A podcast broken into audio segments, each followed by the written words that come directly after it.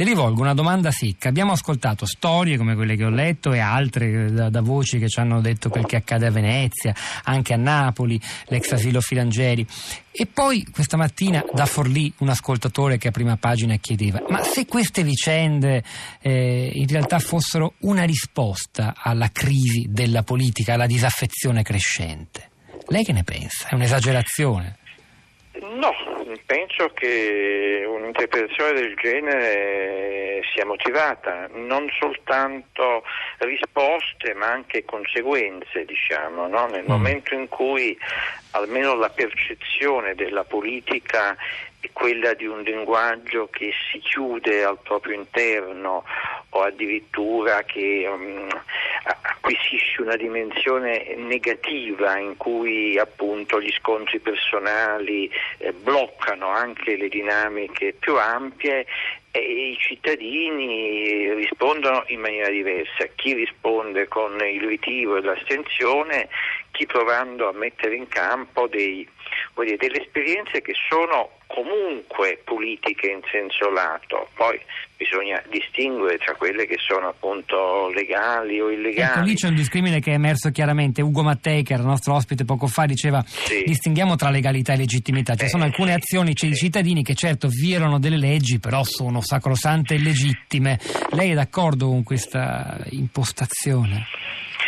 Ma eh, che, che, ci sia una distinzione tra pura legalità formale e legittimità, sì, naturalmente nella misura in cui poi eh, la legittimità mh, anche qua bisogna distinguere, mm, si potrebbe dire che da un certo punto di vista allora anche le proteste che vengono da certe aree della destra Infatti, possono guardi, risultare legittime. Eh, la interrompo solo per leggere un sì. messaggio di un ascoltatore che, che dice sì. il signore, un nostro ospite poco fa, credo Micciarelli, sì. che ha parlato delle catene della legalità, diceva Micciarelli se rimanessimo alla mm. pura legalità saremmo ancora in catene. Sarebbe risposto, chiede l'ascoltatore questo signore, ad accettare un'occupazione abusiva da parte di squadracce fasciste? Eh, giusto perché una volta che si, si, si, impongono certe premesse poi bisogna assumere tutte le conseguenze, quindi comunque il, il baluardo della legalità eh beh, eh, va, va, conservato e va difeso.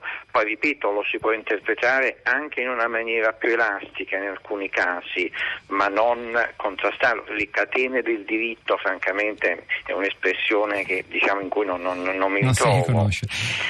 Senta, no, l'altro, l'altro, punto, quell'ascoltatore Max che guardava queste sì. storie come elite di cittadini impegnati socialmente che però in realtà non rappresentano nessuno. E, secondo lei esiste una forma di impegno sociale che può coinvolgere anche la grande maggioranza del Paese? Ma sì, beh, la grande maggioranza. È chiaro che questo non può sostituire i, i partiti della sinistra di, di governo, però diciamo per esempio il volontariato, se si pensa a tutto il mondo che va dalle ONG alle associazioni eh, che, che, operano che so, ne, ne, negli orfanotrofi, nel sociale, negli ospedali, non è tanto piccolo questo segmento, è un segmento ampio e importante perché eh, beh, in questo dire, la politica incontra la vita. Mm. Naturalmente quando questo accade possono anche esserci episodi in qualche modo mh, mm, così che sfuggono di mano, però un'apertura del politico al sociale mi pare un fatto positivo nel complesso.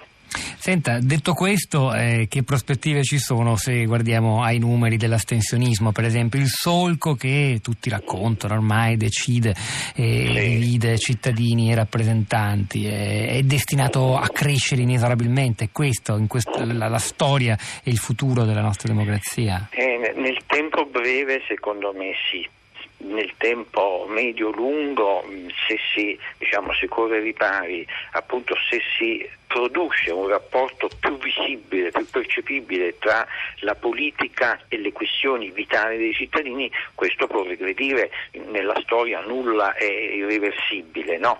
però certo al momento l'impressione, se si pensa anche alle divisioni così a volte che appaiono faziose, incomprensibili all'interno della sinistra, no? perché più che i contenuti toccano i rapporti tra le persone e in questa situazione temo che l'astensione non, non regredirà. Spero solo che non aumenti, ma insomma.